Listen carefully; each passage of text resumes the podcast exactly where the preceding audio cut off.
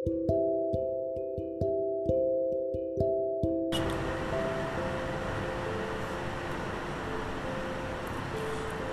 अज्ञानतिमिरान्धस्य ज्ञानाञ्जनशलाकया चक्षुरुन्मिलितं येन तस्मै श्रीगुरवे नमः।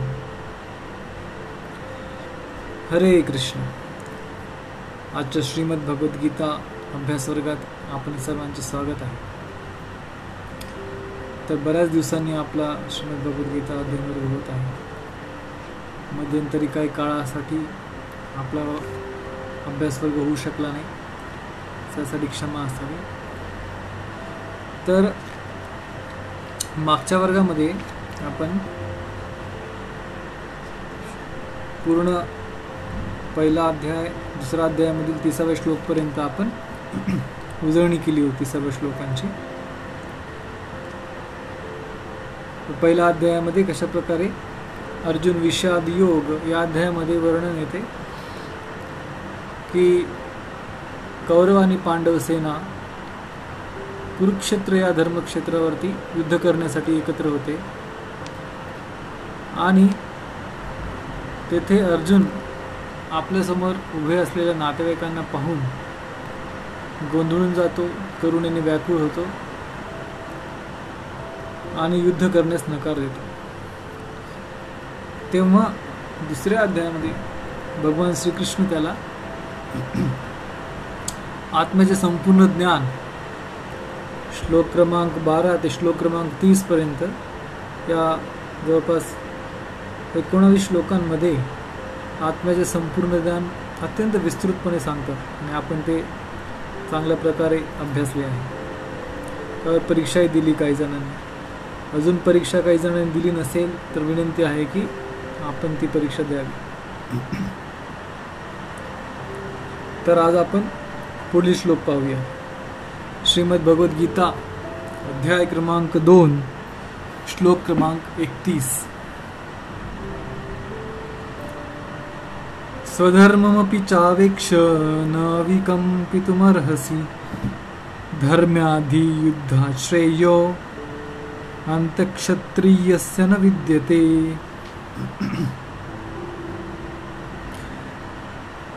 अनुवाद आणि तात्पर्य परमपूज्य अभय जनार्विंद भक्तिविधान स्वामी श्रील प्रभात यांच्याद्वारे अनुवाद। क्षत्रिय या नात्याने तुझ्या विशिष्ट कर्तव्याचा विचार केला असता तू जाणले पाहिजे की तुला धर्मतत्वांसाठी युद्ध करण्यापेक्षा श्रेष्ठ असे इतर कोणतेही कार्य नाही। यास्तव तू संकोच करण्याची आवश्यकता नाही. तात्पर्य सामाजिक व्यवस्थेसाठी असणाऱ्या चार वर्णांमधील द्वितीय वर्णाला क्षत्रिय म्हटले जाते. व हा वर्ण उत्तम राज्यकारभार करण्यासाठी असतो. क्षत म्हणजे पीडा किंवा इजा. जो पीडा होण्यापासून रक्षण करतो त्याला क्षत्रिय म्हटले जाते.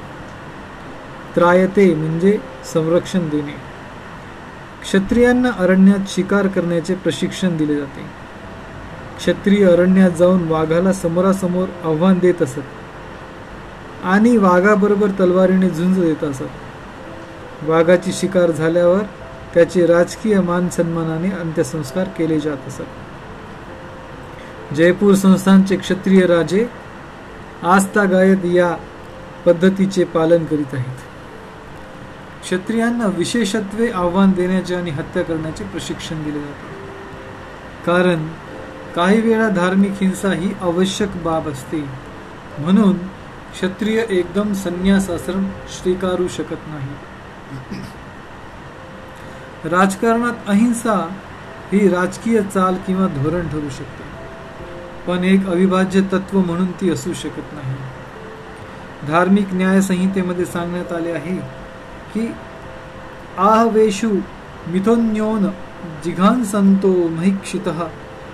युद्धमाना परम शक्त्या स्वर्गम यांत परांगमुखा यज्ञेषु पशवो ब्रह्मण हन्यन्ते सततम विजयी।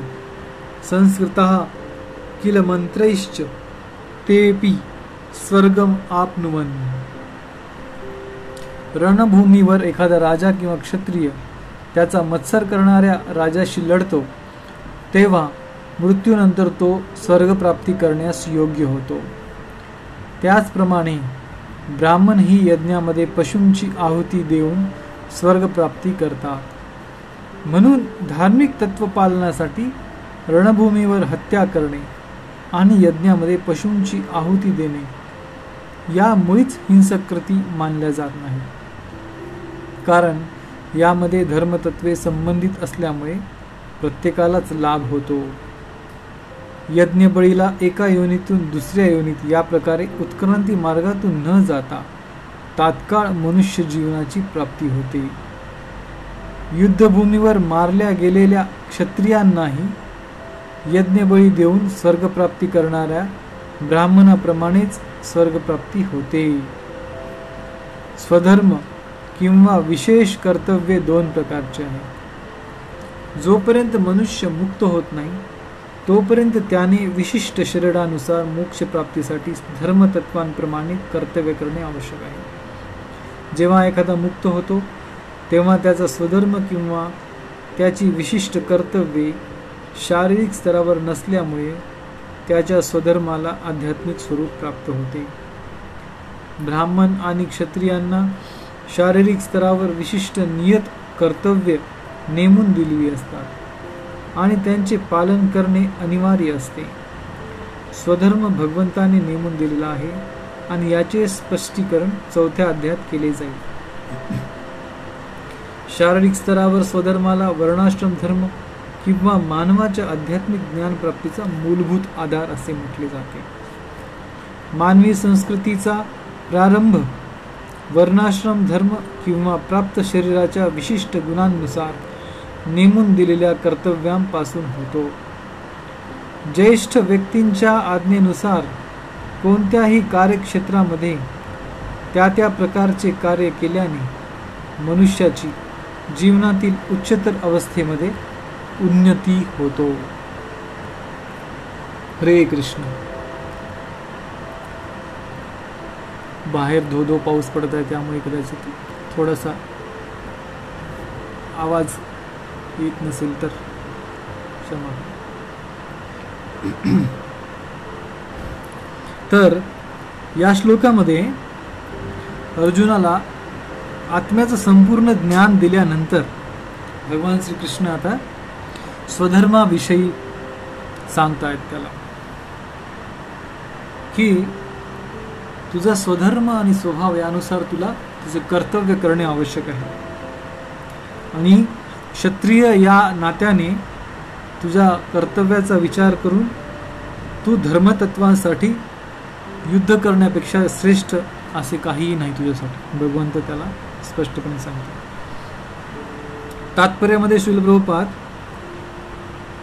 या श्लोकाचं सुंदररित्या स्पष्टीकरण करतात. प्रभुपाद सांगतात की समाजामध्ये सामाजिक व्यवस्था चांगल्या रीतीने चालावी यासाठी चार वर्णांची भगवंतांनी स्थापना केली. भगवान श्रीकृष्ण चौथ्या अध्यायामध्ये श्लोक येतो की चातुर्वर्ण मया सृष्ट गुण कर्म विभागश. तर भगवंतांनी हे जे चार वर्ण आहेत ते गुण आणि कर्माच्या आधारावरती विभागलेले आहेत असे भगवंत स्पष्टपणे सांगतात. जन्माच्या आधारावर नसून गुण आणि कर्म त्या व्यक्तीचे असणारे गुण आणि त्याचे कर्म यांच्या आधारावर हे चार वर्ण निर्माण केलेले आहेत. तर हे चार वर्ण कोणते? तर हे चार वर्ण आहेत ब्राह्मण क्षत्रिय वैश्य आणि शूद्र. तर ब्राह्मणाचं कर्तव्य असेल पठन पाठन यजन याजन. तर ब्राह्मण फक्त ज्ञानाचं कार्य करत असत. ते स्वतः अभ्यास करत शास्त्रांचा आणि इतर वर्णांना ते ज्ञान देण्याचं कार्य करत असत. यजन याजन म्हणजे ते यज्ञ करीत असत. जे भगवान विष्णूंच्या प्रित्यर्थ ते यज्ञ करीत असत. त्यानंतर क्षत्रिय क्षत्रिय याचा अभ्यास आहे याचा अर्थ असा आहे की क्षत्रिय शत त्रायते इति क्षत्रिय. क्षत म्हणजे पीडा किंवा त्रास किंवा इजा. तर त्रायते म्हणजे संरक्षण देणे. तर समाजाचं रक्षण करणे पिढेपासून अन्याय अत्याचारपासून संरक्षण करणे त्याला क्षत्रिय असे म्हटले. त्यानंतर वैश्य. वैश्याचे स्वभाव धर्म आहेत कृषी गोरक्षा आणि वाणिज्य. शेती करणे पशुपालन करणे गोरक्षा करणे आणि व्यापार करणे. हे वैश्यांचे स्वभावधर्म स्वधर्म सांगितलेला आहे. आणि त्यानंतर चौथा वर्ण आहे शूद्र. शूद्र वर्णाचं कर्तव्य सांगितलेलं आहे. इतर वर्णांची सेवा करणे. सेवा शुश्रूषा. सेवा करणे. तर अशा प्रकारे या चार वर्णांनी आपापली कर्तव्ये योग्य रीतीने पार पाडली तर समाजाची गाडी व्यवस्थितरित्या चालेल.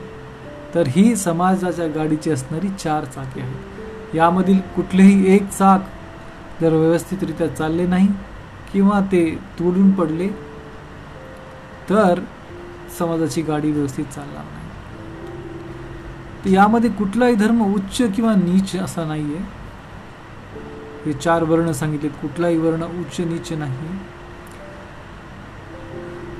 सर्वप्रथम सत्ययुगामध्ये अशा प्रकारचे वर्ण अस्तित्वात नव्हते.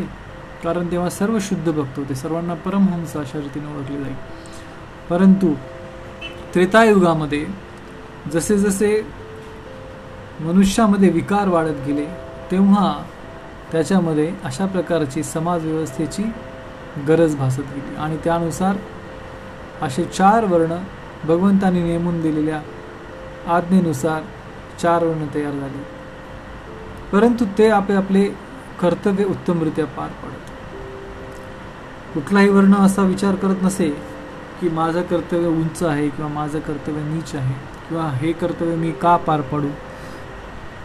जसं आपण आता पाहतो की काही कर्तव्य किंवा काही कार्यांना उच्च आणि काही कार्यांना नीच अशा प्रकारचं ओळख लोक करून घेतात. मग त्रेतायुग आणि द्वापरयुगामध्ये अशा प्रकारची व्यवस्था होती अस्तित्वात. परंतु द्वापरयुगाच्या नंतर कलियुगामध्ये ती अवस्था अस्तित्वात नाही आहे कलियुगामध्ये सर्व लोक हे आपापल्या मनाच्या इच्छेनुसार कार्य करण्याचा प्रयत्न करतात.